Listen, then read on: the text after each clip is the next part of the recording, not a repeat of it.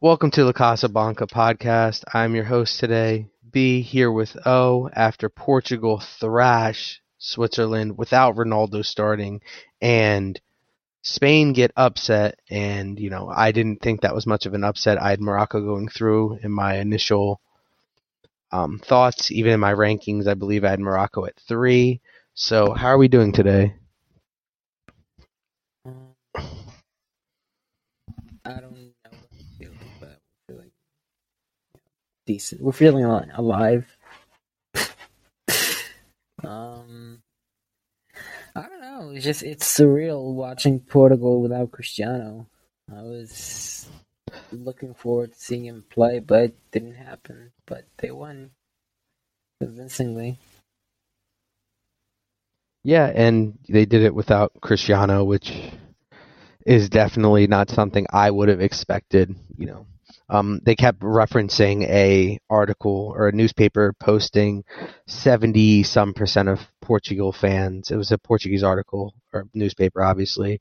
They took a poll, and seventy percent of fans wanted Ronaldo dropped from the squad, and you know, this is probably the best Portugal has looked in the tournament in my opinion at least. Um, I don't know if they would have looked like that with or without Ronaldo. I don't really think I don't really think that can be said until we saw, you know, if you look at how they played with Ronaldo, they didn't play well, but then if you look at how they played without Ronaldo, they did play well. I don't think that's the final factor in the fact that Portugal thrashed the Swiss was Ronaldo's the problem. I mean, I don't know, honestly. Just um, I, I didn't really watch the first half. I only watched the second half um, because I was waiting for Cristiano to get subbed on. Um, so I can't really speak on Ramos, um, who scored a hat trick. Um, but I, I don't know. Like I said it before, if you want to get the best out of Cristiano, you have to play him next to a striker. So actually, playing Ramos next to uh, Cristiano would be the the best thing for Portugal. And if you look at the games that Portugal played, the last the last three games that they played, they didn't um, they didn't have a striker next to Cristiano. Um, they had Joao Felix, who is not a striker.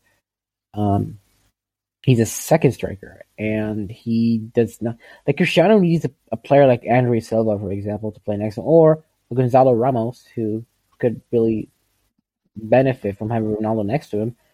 But yeah, I mean, I saw that Portugal played really well, uh, but I do not think it's because Cristiano didn't play, and I think they're gonna eventually they they'll be exposed because I don't know. I, I don't think it's because he could, he didn't play. I don't think it's sustainable. But we'll see against Morocco. Yeah, they play Morocco, and we can go into that game now after talking about the Brazil Swiss game. Um, I don't really have any points to say on the Portuguese, uh, or I said Brazil Swiss, Portuguese Swiss game. It was just an utter blowout. There's nothing else to even be said on that topic because it was just what I would call a thrashing. And, you know, I'm not going to sit there and take tactical notes. And, you know, the Swiss just were simply outclassed, outplayed today. Um, Spain, Morocco, nil nil goes to extra time, stays nil nil, go to pens. And, you know, I think there's a lot of talking points in this game that you and I both probably want to get off our chest. I know we've talked about it slightly, and, you know, I've talked about it to some of my friends in Spain, and I, I don't know if they agree with me or not. But, you know, the Spain team going out in the round of 16, I saw it coming. I doubt a lot of people did just because they lose to Japan, they tie Germany. Yeah, they thrash Costa Rica, but Costa Rica is really not that good, and this team lacks leadership. They lack experience, and they were never going to win. And you know, if you want to go, look, we're gonna just bring a young squad, go for it. But then you better drop the likes of Busquets. You better drop the likes of Jordi Alba. You you know you you know you don't just pick and choose what veterans you want to take, right? You know what I'm saying? if you're going to take veterans, you take the best veterans, and that's where Spain went wrong here. I mean, I I expected um, uh, Spain to get knocked out from the group stages. They made it out. They barely made it out. Um, and um, I thought Morocco played a really good game, which makes Luis Enrique and Busquets' his um, statements after the game incredibly funny because they said that they basically mocked the way that Morocco played. They thought they they they faced a low block, which prevented Spain from creating chances and scoring, and that Morocco did not take the initiative even once. They basic they're basically calling, you know, basically saying that Morocco played like Cadiz playing La Liga, which for me is ridiculous because I thought Morocco played a really good game and they probably deserved to win that game um, in the first 90 minutes. They deserved to get a goal, but they didn't. They had they had the toughest, they had the uh, the best chances um, in the game, and they missed. Um, if there's a if there's an anti-football squad between the two, is definitely Spain because all they did for 90 minutes, not actually not for for 120 minutes, all Spain did was pass the ball around. They didn't create many chances. They I don't really believe they had any real clear cut chances. Like I wouldn't even call that Sarabia um, chance that was legit in the last five seconds of the game. I wouldn't really call that a clear cut chance because he like when we talked about it, we said you know, Sarabia made the most out of the chance, but it was very difficult to score. So Spain couldn't create any chances, and the fact is, Luis Enrique should be the one to blame because Luis Enrique did not call up the best players that he could he possibly could.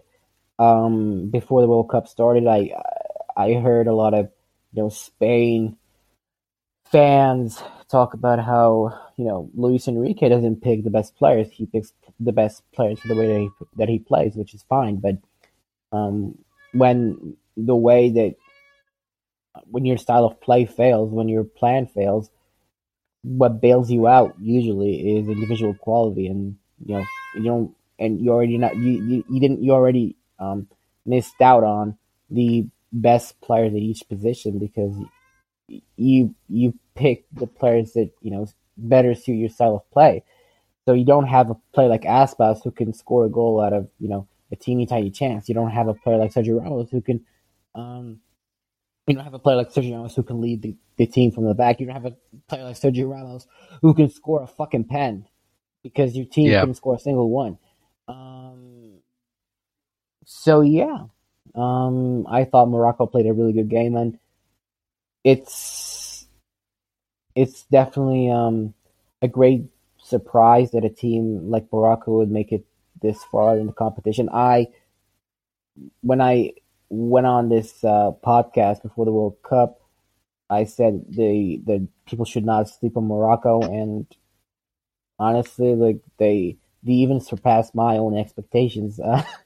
Uh, uh, I didn't even like in my um in the tournament in the tournament um that we uh that we created. Um, I mean, I, dude, I didn't even think that they were gonna make it out of the group stage, but they did, and honestly, it's a beautiful. They had a surprise. tough group. They had a tough group. Yeah. Um, Canada yeah. was better than uh, better than they played. Belgium was worse than we expected. Croatia probably right on par, and Morocco outperformed probably what a lot of us expected, getting first in the group. And you know, Spain they matched up with Spain, and I thought they were the better team than Spain. I even bet on Morocco to advance past Spain. That's why. Um, looking at this game moving on, Morocco versus Portugal, that's who's going to play against each other. Uh, do you think Ronaldo gets a start, or do you think he might be left on the bench for this one after such a great performance? Yeah, I don't think Cristiano's going to start. Um, I think it's going to be basically the same lineup to play today, but you never know. Maybe someone gets in, gets injured. But you know, you not play opinion, the same lineup. You know, after a thrashing like that, you kind of have to roll with the guys that just, you know, helped you advance. And you know, that's kind of one of my problems with the Spain game. And I don't mean to go back to that, but you know, Azpilicueta played a game and a half. Dani Carvajal played a game and a half, but you start Marcos Llorente at right back instead of Dani Carvajal or Azpilicueta. It doesn't make a lot of sense to me for Lucho. Um, and then, you know, my thoughts on Morocco, Portugal. I actually think this one's pretty much up for grabs. I think either team could grab it. If Portugal plays like they played today, they're obviously going to go through. That's not even up for debate. But, you know, if Morocco can keep it close, which they will, I believe, you know, if they can get them to extra time, uh, Morocco and Spain, they let Spain have a 1.19 xG, but I went and looked at the chances. The highest chance was a Morata header, which was 29%, and we know headers aren't actually 29%. If it was a, you know, if it was a cutback or something, it would have been more likely to score. But um, a header from there, that's not a given. He was at the corner of the six. That's not a given. And Asensio had another 28% probability or 0.28. Um, other than that, Morocco had a 0.83. So, you know, it was a close game for both teams. And I think Morocco will have more of the ball, which will allow them to get a little bit more comfortable and probably have more chances than they had today against Spain. Um, I think that game could go either way. Uh, who do you think goes through between Morocco and Portugal? Um, so the reason why uh, Portugal had a lot of games today, had a lot of goals today, and they managed to play um good attacking football is because Switzerland had a ton of spaces in the back, spaces that I don't think Morocco will even allow Portugal to have like even five percent of. Um, mm-hmm. So it's like Spain um, thrashed uh, Costa Rica. Yeah. Um, if you look at that game, you think, oh, Spain has an amazing attack, and then they they face uh, they face Germany, they face Japan, and they face Morocco, and they score two goals. Yeah, two goals in two games. Um, and their attack basic didn't really create that many chances. Um, and then they face Morocco, and they struggle even to build up a decent attack or create chances. Um, um, so yeah, if so, yeah, it, it's, not gonna be the same game. It's the Portugal are not gonna be able to play the same way that they did today. So I don't know. I I, I it's, it's a pretty close. Um, it's pretty close between them, but I'm gonna say that Portugal are going to advance to the semifinals. Yeah, um, I think Portugal will probably go through. I think Morocco will give them a good fight, though, and I wouldn't be surprised if we saw Morocco in the semifinals facing either France or England. Um, with that being said, we can now move on to yesterday's games, which were Japan, Croatia, and Brazil, South Korea. The same as today, we have a thrashing, and then we have a game go to penalties. And Croatia, there was no doubt once they got the penalties, I had no doubt that they were going to go through. And Brazil thrashed South Korea four four nothing at halftime, win four one. Probably could have been a lot worse. Could have they could have put on six seven goals, much like Portugal did today. Um, South Korea probably shouldn't have got out of the group that they were in. Um, they were pretty lucky, and to match up with Port or match up with Brazil right off the rip is just rough because they're the best team in the tournament right now in my eyes. Um, yeah, the game against Brazil was very difficult for uh, for Korea. Um, I didn't think um, I didn't think they was gonna they were gonna win, but I didn't think I didn't think that they would have. You know, they conceded four four goals in in forty five minutes, um, which I didn't expect. Like if if if you were to tell me that you know Korea lost four 0 or four one, I'd be like, okay, so maybe they scored two goals in the first half and two goals in the second half, but not mm-hmm. four in the first half. They collapsed really quickly, like off the bat. They collapsed. Um, like you said, I didn't, I didn't, I didn't think they were. They deserved. They even deserved to to, uh, to advance to the next round after, after the group stages, but they did. And yeah, um, it was a pretty. It's a it was a very attacking game from Brazil. I was surprised that they only scored four goals. I, that game should have ended like seven one, um, mm-hmm. but it didn't. and but you know, Vinicius Jr. scored, and that's for me. That's all I care about. Good, my boy. Yeah, scored and assisted. Yeah, I gave two Uh, assists. did he two? Yeah, it was two assists. Um, and then in the other game, Croatia Japan, kind of it was kind of a boring, slow game, like back and forth. But you know, Croatia looked really good in the first two games, and ever since they played Belgium and Japan, they really didn't look that comfortable against Japan. And you know, um, in my rank, in my initial rankings, I think I had them like fifth. Um, and you know, they'll drop in my rankings for this one. Uh, I, I don't see them competing with this Brazil team. Um, I think Brazil will kind of blow them out of the water. Uh, I believe to win in normal time. Last time I checked, Croatia were like plus 750 odds, which is really bad. And, you know, uh, likely another Real Madrid player coming home on that one, which I guess is good because Luka's kind of old. But, you know, I would love to see Luca get through Brazil. I just don't really see it happening. Um, any thoughts on the Japan Croatia game?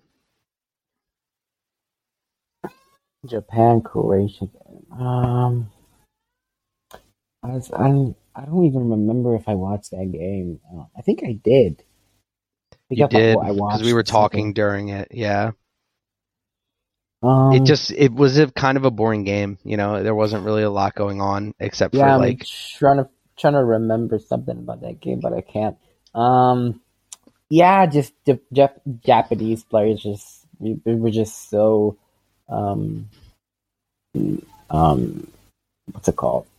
Um, they were inexperienced when taking pens. They were very rash and they were very um yeah.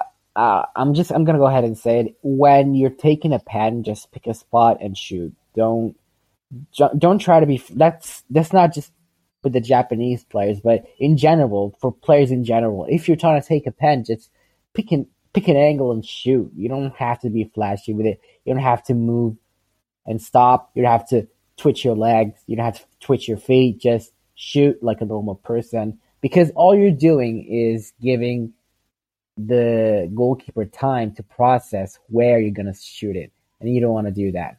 Um, so yeah, just d- watching the Japanese players take pens was really sad. The Croatian goalkeeper, I thought he was great when yeah, dealing with these pens, but honestly, like as a goalkeeper myself, I could tell where they they were gonna put it, and I like he he sees it, he sees he he sees it in their eyes, and yeah, weak pens, just yeah. he knew but something. He knew something. You know, yeah, I mean the pens weren't he- great, but he knew he had a good idea of where they were going to go, just like um, Bounou did today. Bounou had every single guy on lock, and you know, one of the things, you know, I, I don't want to really go back to the Morocco game, but I'm going to is just the fact that, you know, the fact that Bounou plays in La Liga and he knows these guys personally, and you know, he probably knows some of their tendencies.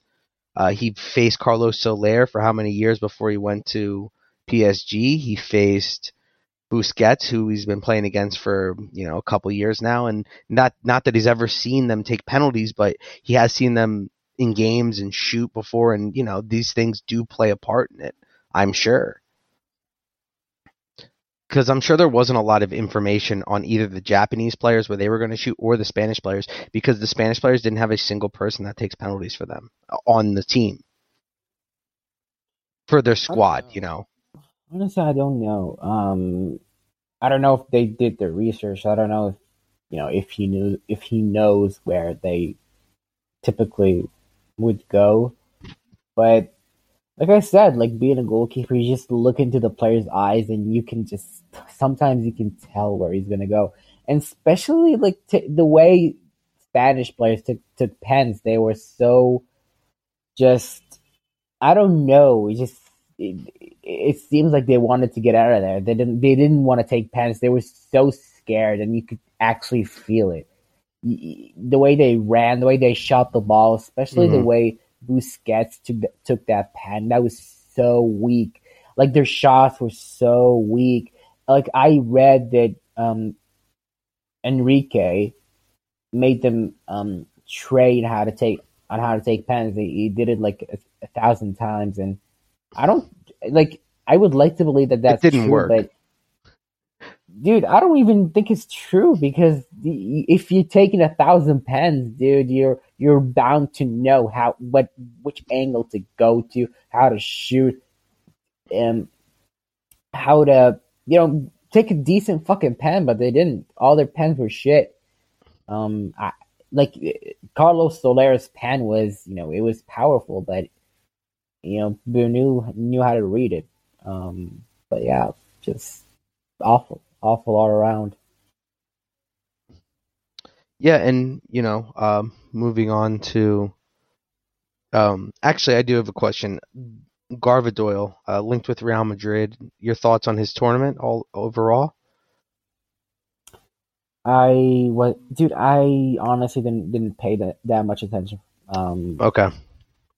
To him or Croatia in general, but if okay, so there are two um there are two clubs that I, I, I really trust when it comes to scouting uh, young players. Our club, Real Madrid, and Chelsea, because mm-hmm. Chelsea have so many young talents, and they scouted so many young talents. It's actually incredible.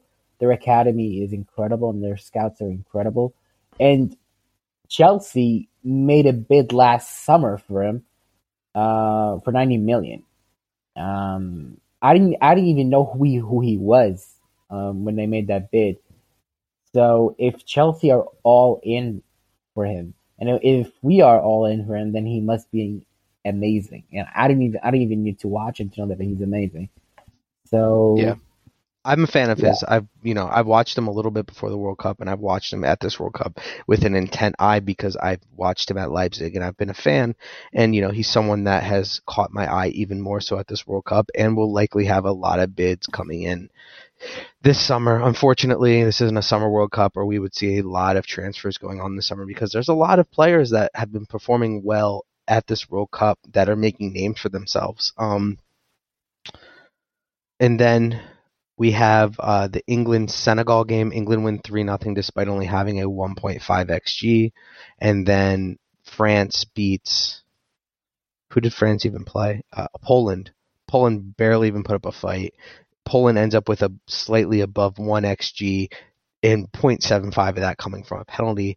And Mbappe just absolutely amazing. Um, scores two goals, both cracker of goals, you know, I know we don't like Mbappe, but man, he is such a special talent. I mean, if if Poland, like Poland, um, they did they played better than they did um in the group stages.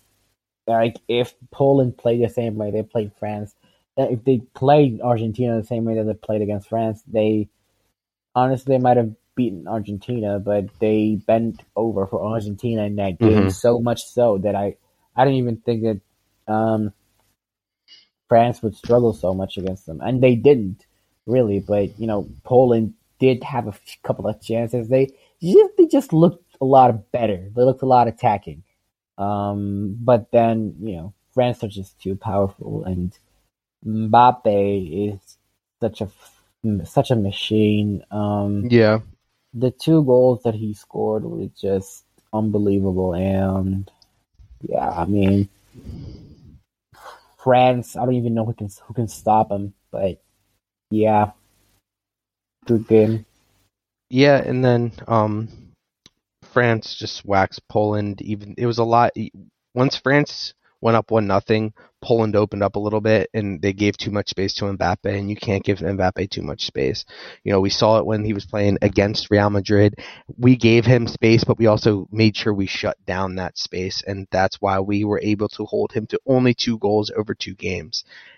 And when he wants to play and when he has acres of space, he's a very hard player to stop. Um, beyond that, in the other game, England outplayed Senegal. In the Senegal team, that was the worst I've seen them look all tournament. I was kind of upset that they looked that bad against England because it should have been a better game because they're a better team than that, even without Sadio Mane. Um, but Bellingham had a great game that day, and you know he's someone that we're linked with. He's someone that everyone in the world is linked with, and you know he could be a potential Ballon d'Or winner, but Bellingham really has become kind of a meme of the tournament because everyone's like, oh, Bellingham's getting compared to Musiala, who's having a great tournament. He's getting compared to Pedri, who's having a great tournament. He's getting compared to all these other young midfielders. And Bellingham hasn't really been that great this tournament, but he was very good against Senegal. Yeah, I mean, he's one of the top talents in the world, and you know, there's um, there's a reason why we're interested in in Jude. Um, but yeah, I, I, I didn't personally watch the uh, the England game versus Senegal. I just I, I, I really hate watching England. Um, I think they're a shitty national team, and I hate that. I think they're a fucking shitty nation. I, I just I I hate any, anything associated uh, with England, but um, I would have hoped for Senegal to win actually because uh, they're an African team, and you know they yeah they've been they played uh, they had a decent tournament. Uh, I mean, they could have played a lot better had they had Sadio Mane, but you know, for the players that they had and the way that the, they played, I think I think they played really well. Mm-hmm. But but yeah, I mean, they lost to England, which is fine. But you know, I would have liked for them to, you know, fight um, to give England some trouble, but it doesn't seem like they did. Yeah, and you know they were a team that I liked before the tournament. Um, Sadio Mane was only supposed to miss one game at that point uh, when I when we did our initial podcast, and then I had them going through um, because I thought they were going to beat Ecuador. I thought they were going to beat Qatar, and I thought they were probably going to tie England. And they or was it was the Netherlands? Sorry, I thought they were going to tie the Netherlands, and the Netherlands won late against them, two goals. You know, in typical African team fashion. Just that's kind of just the way the cookie usually crumbles for African teams in the World Cup, and I know that because of my friends in Africa that say, "Oh," because I would talk to them like, "I really like the Senegal team," and they'd be like, "No, just wait, they'll break your heart." And then he, within the first game, I was just so heartbroken after the 2-0 loss. Um, then in the first day of the round of 16, the Netherlands absolutely wipes the United States, but we'll talk about that game next because I got a lot to say about that game. And then Argentina beats Australia 2 1 in a game that Argentina came out firing and then kind of in the second half tailed off where Australia had their chances to potentially they had one really good chance at the end where they could have tied the game and then you know who knows where that Argentina team would be right now if they would have got that goal at the end. I mean, uh, like my problem with the teams that usually that face Argentina is that they they just they crumble. They're they're afraid. They're scared. The only team that have balls and played you know, the ballsy against Argentina was Saudi Arabia. Poland yeah. were cowards. Um, fucking um, Australia were also fucking cowards. That first goal really pissed me off because I, I thought I mean, I thought the goalkeeper should have saved it. Mm-hmm. I thought the defenders should have done better, but they didn't. Australia just all around just played like fucking pussies, and um, and the problem is like the second goal was I don't know, it was fucking comedic. Um, just a goalkeeper trying to show off or whatever that mm-hmm. that, that even doesn't know what what the fuck he's what he's doing. If if dude, if you're if you're a goalkeeper and you just you don't know how to play with your feet, just you know you have so many options. You have a you have the wider the absolute widest view of the entire pitch, so you can just do whatever. But but you know Julian Alvarez, he took a chance and he scored, and you know, yeah. now Australia are out. They could have they could have actually done something because I don't I don't think Argentina are even that good. They're just they're just uh, I mean so far they've been very very lucky. I think. Um, well, and Julian Alvarez has really shown his worth this tournament. Um, a guy who went to Man City last January but didn't end up moving until this summer, and they go and grab Haaland, and it could have been Julian Alvarez could have been the starter at that City team without a shadow of a doubt. And then Haaland comes in and he's obviously not going to be the starter. He's still playing decent minutes under Pep and he'll learn a lot at, under Pep Guardiola. I mean, there's there's a few coaches in the world where you're going to learn a lot from even if you don't play and Pep is one of those. Mourinho is another one. You know, there's only a number. Carlo Ancelotti is another one. Because these guys have so much experience at the top that you're going to learn so much and guys want to play for these coaches and that's kind of why Pep does a good job of pulling in guys that don't always start all the time. Like, you know, Riyad Mahrez doesn't always start and he's, you know, arguably one of the best right wingers in the world and, you know, he's still happy even though he doesn't play every single game. And a lot of clubs that doesn't really f- go over well. Um, but Julian Alvarez has been awesome this tournament, and he's playing as a winger because they have Messi playing through the middle, and he's played in the left wing, he's played on the right wing. He's been quite versatile, and I've been really impressed. It kind of just depends on whether Papu Gomez is the other winger or Angel Di Maria is the other winger. Because if Angel Di Maria is playing, he's going to be on the left, and if Papu's playing, he's going to be on the right. But either way, he's been quite versatile. He can play as a striker. He's playing on both wings. You know, I'm sure Pep is loving that he could possibly slot him in on those positions. I mean, Julian Alvarez, he's he's a player that, and it, and that's something not not many people, including me. I only I only discovered that you know, only recently that he um he had a tryout tryout at the at La Fabrica when he was young. And he was actually, um, we were really interested in him, but he couldn't move because he was too young. Um, but yeah, I mean, ten years later, he's balling for uh, uh, for Argentina. I mean, him being so versatile, I guess, opens up a chance for him and Haaland to go coexist, which you know, which kind of ruins our uh, our plans to eventually get one of them, I guess. Um, but but yeah, I mean, he's a really good player, and I mean, yeah, I mean, today's game, um, Portugal versus Switzerland, and seeing just how well Portugal did against Switzerland, I mean, it makes me question would Argentina play well without Messi? Because they do have the players for it. They have, you know, if if you play Julian Alvarez in his actual natural position, and you know you, you have Angel Di Maria on the right, you know maybe Garnacho in the future on the left. Um, Enzo Fernandez, blah blah blah. You know, if you play these young talents, Pablo Dybala, Pablo fucking Dybala, who's almost who hasn't seen now. any time at all. Yeah, yeah. Um, you know, if you start playing these young players, um, who you know are, you know, when you have a player like Messi and you have a player like Cristiano, you play for that player because you know that that that player can make the most, uh, can make a difference. But you know, it may be, but you know, it comes a time where they're so old that they cannot make the difference that they once used to. Um, and I don't care if Messi is scoring goals. I mean, I'm gonna say it again: the two goals that he, I'm not a fucking hater, but the two goals that he scored, the goalkeeper should have should have done better. Um, there were great goals, but the goalkeeper should have done better. But yeah, back to my point. Um, if if if Portugal did better without Cristiano, then maybe Argentina can possibly do better without without Messi. Who knows? Yeah, and um, it's something that we'll probably see in the t- future at you know the next tournament because I assume he will retire after this tournament. Yeah, hopefully.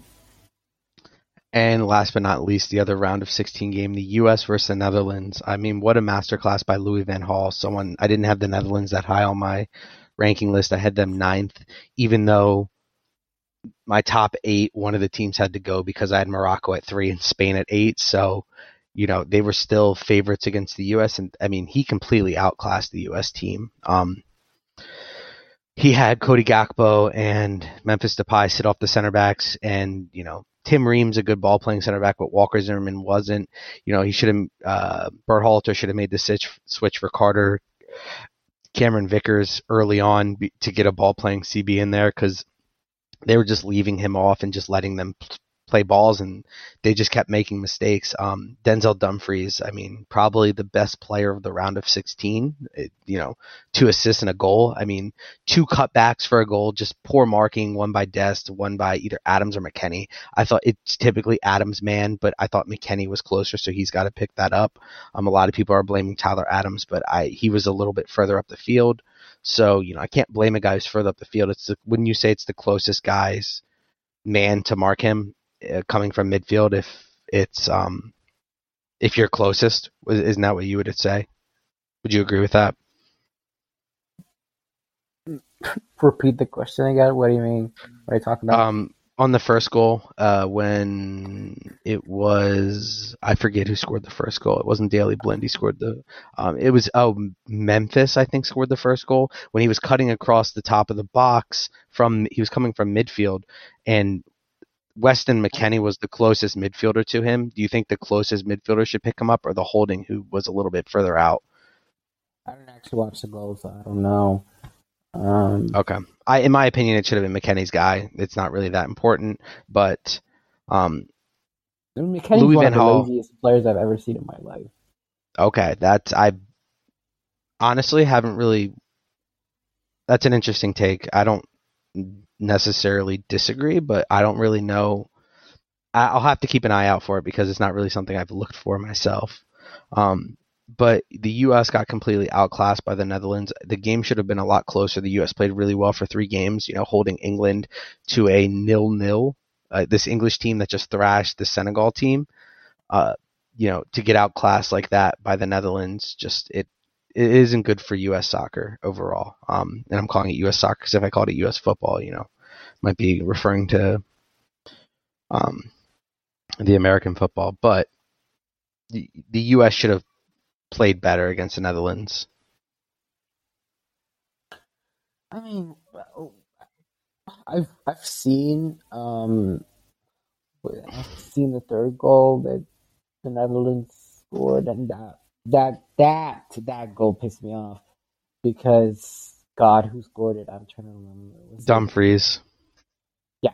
So Dumfries was alone in the box mm-hmm. for a good ten seconds. Yep. And I mean, there was no defensive coverage whatsoever. Antonee um, Robinson didn't check his shoulder one time. You're defending in the box and you didn't check over your shoulder a singular time to make sure that there wasn't an overlap. Are you kidding me? I mean, the thing is, like, I don't even I don't remember remember exactly who was in the box, but I do remember one player who was marked by two players, and I don't I like if you just you have to check check the back post. You always have to check the back post. If um if you're not checking the back post, then I mean there's always like a ninety percent chance that someone someone is at the back post because um because that's that's what most fullbacks um miss. Like we've seen it with mm-hmm. uh, Ferland Mendy, um, who is who always fails to cover um, from the back post, and mm-hmm. you know it it, it it caused us to concede a lot of goals. Um, but I've just I've never really seen it happen for for that long. You know, Dumfries being at the back post for that long and no one noticing him. Like I, am I'm, I'm sure uh, Dumfries him, uh, himself was like, I mean, are they gonna are they gonna notice me? Are they gonna notice, dude? Am I am I fucking invisible? Because at that at that point at that point, um, it's like Dumfries had a fucking um invisibility cloak on him because he was he was in the box for way longer than he should without getting noticed. Um, but but yeah, I mean, I thought the U.S. played a good. Yeah, I mean, the last um 20 minutes they played yeah. really well, and they could have actually, dude. I, I I thought that they could have actually made it three two, um, but no, they conceded and they didn't take their chances, which honestly, like, it's something that I would expect because they're such a young um talent talented team, but but you know, they they don't have the experience. But I mean, I mean, but but I was really impressed. I was really impressed with the way they played. Um, they were it wasn't their best game, but they played. I mean, like I said, the the last twenty minutes they really impressed me. But you know, you you, you the Netherlands and you know fucking uh, Van Gaal, they're they're, just, they're very experienced in the World Cup. They have a lot of experienced players. So yeah, I mean that's what that's sometimes that's what wins you games. Just yeah, having a and cool, cool you know the coach beefing with arguably the best player on the team really didn't help Gio Reyna. He was beefing with him all tournament, and that was made clear by not Gio Reyna's father, but a friend of Gio Reyna's father, Claudio Reyna. Um, he said that he had to console his dad because he because of the problems between his son and Berhalter. I mean, imagine being a grown man and you're beefing with a 19 year old kid. Um, and Gio Reyna's sub actually probably changed that game and the narrative of that game because the United States were getting completely outplayed. And, you know, that was probably the problem altogether was just the fact that you didn't adjust by pulling out Walker Zimmerman because he's been a shitty passer out of the back all tournament long you didn't make that adjustment. You didn't pull him ever um, for Carmen Car- Carmen Carter Vickers or Car- Carter Carmen Vickers, whatever the hell his name is. Um, yeah, it was just a mistake after mistake and just bad coaching. Antonee Robinson is a problem. He's the reason who let Dumfries. Uh, you know, the two assists came from his side and the goal came from his side, and his mark three goals off his mark, and his touch is really bad. He just wasn't a good player all tournament. The U.S. need to address the left back situation and the striker situation. Um, he left off Pefok, who is the leading scorer for Union Berlin over the past three years, um, competing with Lewandowski for the Golden Boot last year. Uh, and he got left at home. Ricardo Pepi has been killing it in the Eredivisie this year. He got left at home. You start a striker, you know, Josh Sargent gets hurt, who's playing in the championship in England. Like, are we really, is our starting striker, is the best striker we can really find in the championship in England? I hope not. And then he gets hurt, and so your backup striker is an MLS striker. That's a problem. You can't, you know, it's it's the same thing that we complain about with Luis Enrique and his selections. You have to get your selections right. If you get your selections wrong and one person goes down, you're going to be knocked out of the tournament. And that's what happened today with Spain, and that's what happened on Saturday with the U.S. Um, and the U.S. played a hell of a tournament, but you know, three good games and one bad game.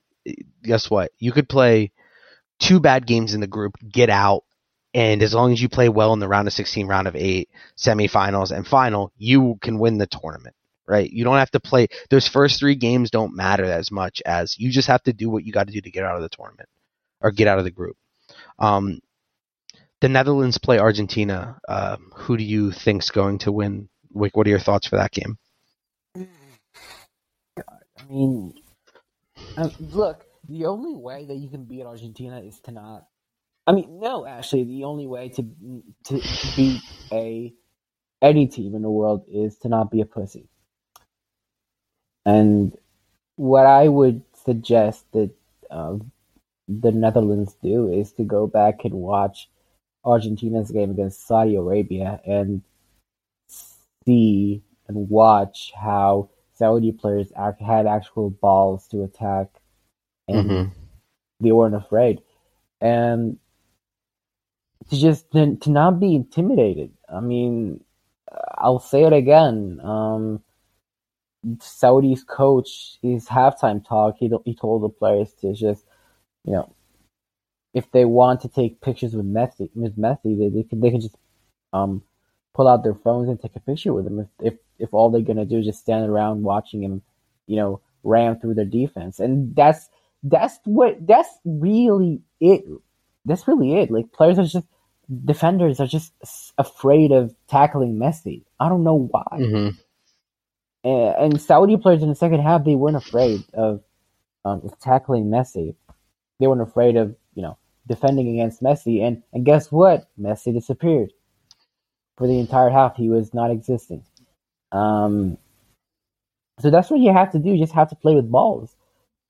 Yeah. Do I think that the, uh, that they're gonna that Holland they're gonna win? I think they're gonna win, but like I said, you just have to grow some balls and and to be honest, like if there's one coach coach that you know I would assume that he would have that same talk with his players about you know not being pussies is Luis Van Gaal because he's a very honest coach. So yeah, I think I think they're gonna win, but Yeah, I think um, I think the Netherlands match up against Argentina quite well as long as they can get goals. Their biggest question all tournament has been goals. Memphis Depay's back; he scored, and Cody Gakpo has been on fire, scoring in all three group stage games. He didn't score against the U.S., but he did still play well. Um, yeah, I think the Netherlands can go through. Um, I think they will go through, even though Argentina are the favorites. I think the Netherlands have played slightly better than Argentina at this point. Um, and then France play England. Uh, you know, we don't really need to talk about what's going to happen in this game. Uh, it's quite clear. It's going to depend on Kylian Mbappe versus the rest of England. Who's going to step up for England? Because we know Kylian Mbappe is going to step up for France. I don't know. Harry Kane. Um, He's going to yeah. have to. I don't uh, honestly if God, it's such a difficult match to predict. Um, because because I don't think France's midfield is that good. Um, I mean, Tchouameni and Rabiot have been playing really good, uh, playing really Very well, well. Yeah. but um, but yeah, who else? I mean, they in the midfield they just have Tchouameni and Rabiot. Um, they don't they don't even count um on Camavinga. Not, not at least not in the midfield. Um, but Griezmann's been awesome too. yeah, I think yeah, I think Griezmann um has been playing really well as well. But I don't know. It's just it's a really difficult game to predict. I mean, if you have Kylian Mbappe on your team, you automatically your favorite, in my opinion. Um, hmm because he's bound to score. He's bound to be dangerous, and you know if and if you have um, Harry Maguire as a center back, then you're bound to concede. Um, He's actually been pretty good this tournament though, overall. yeah, but I mean England. He hasn't really had much been yeah, he hasn't really been tested. A real test is going to be Kylian Mbappe. Um, I think you have to start Kyle Walker if you're England because he's probably the only person on that team that can actually keep up with Kylian's pace, just like he can keep up with Vinicius's pace. You know, we see when we see Vinicius struggle, it was against you know, it the the times he struggled against Man City was when Kyle Walker was on the pitch because Vinny relies a lot on his speed. So yeah, and I then think Kyle Walker got injured. Yep, and guess what? Vinny started cooking. Um, and it's not to say that Kyle Walker was the reason that Vinny wasn't cooking or like he was a direct reason, but he definitely helped in the fact that Vinicius wasn't at his best because he was struggling to get past Kyle Walker because Kyle Walker has the quick acceleration and pace to keep up with Vinicius.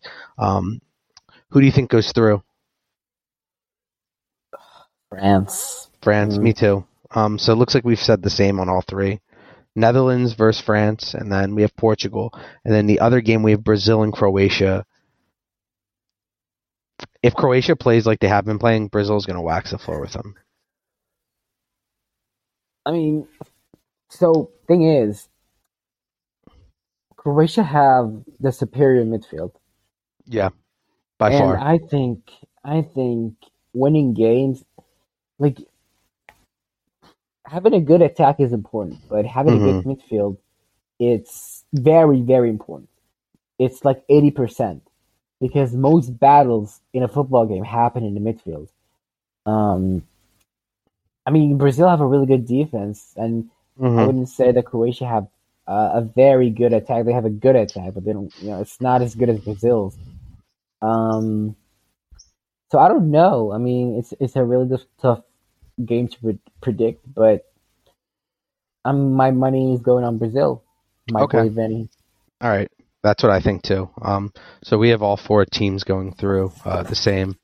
Um, do you want to? I've been doing power rankings just in my head just to see, and this has nothing to do with about who they're playing with, just how they've been playing. Um, so my power rankings go right now. I have Croatia in eight. I, I just the last eight teams that are left. Um, I have the Netherlands in seven, uh, England in sixth. No, England in fifth. Sorry, I have Morocco in sixth, and it has nothing to do with. I would like to have Morocco higher, but Brazil thrashed their opponent, France thrashed their opponent, England thrashed their opponent, Netherlands slash thrashed their opponent. So I have Croatia in eight, Argentina in seven, Morocco at six, England at five. I have the Netherlands at four, Portugal at three, France at two, and Brazil at one. I mean, I think that's pretty fair. Did you make any changes or no? Not really. I think that's Okay, well that that makes it easy then. Um, No, no. Do, actually, I would put um, I would put ne- the Netherlands at, at, at last. Uh, I would switch Croatia and the Netherlands around. Okay, so you'd Uh, have Croatia at five and the Netherlands at eight. Wait, I have No. Croatia at eight, Argentina at seven, Morocco at six, Netherlands at five. oh, Oh no, I have Netherlands at four, England at five. Sorry, Portugal at three, France at two, yes, yeah. I would switch Croatia and the Netherlands around. Okay, so you would have Netherlands, Argentina, Morocco, England, Croatia, Portugal, France, Brazil. Yeah, I would because I Okay. think they, they played like ass. Yeah, I think Croatia played like ass the past two games, which is why I haven't really been a fan of them uh, to this point right now. Um, do you want to do a team of the round of 16 or just talk about what who you think was the best forward, best midfielder, best defender, and best keeper? Um, I think go team. Okay. Um, so I have Livakovic at keeper.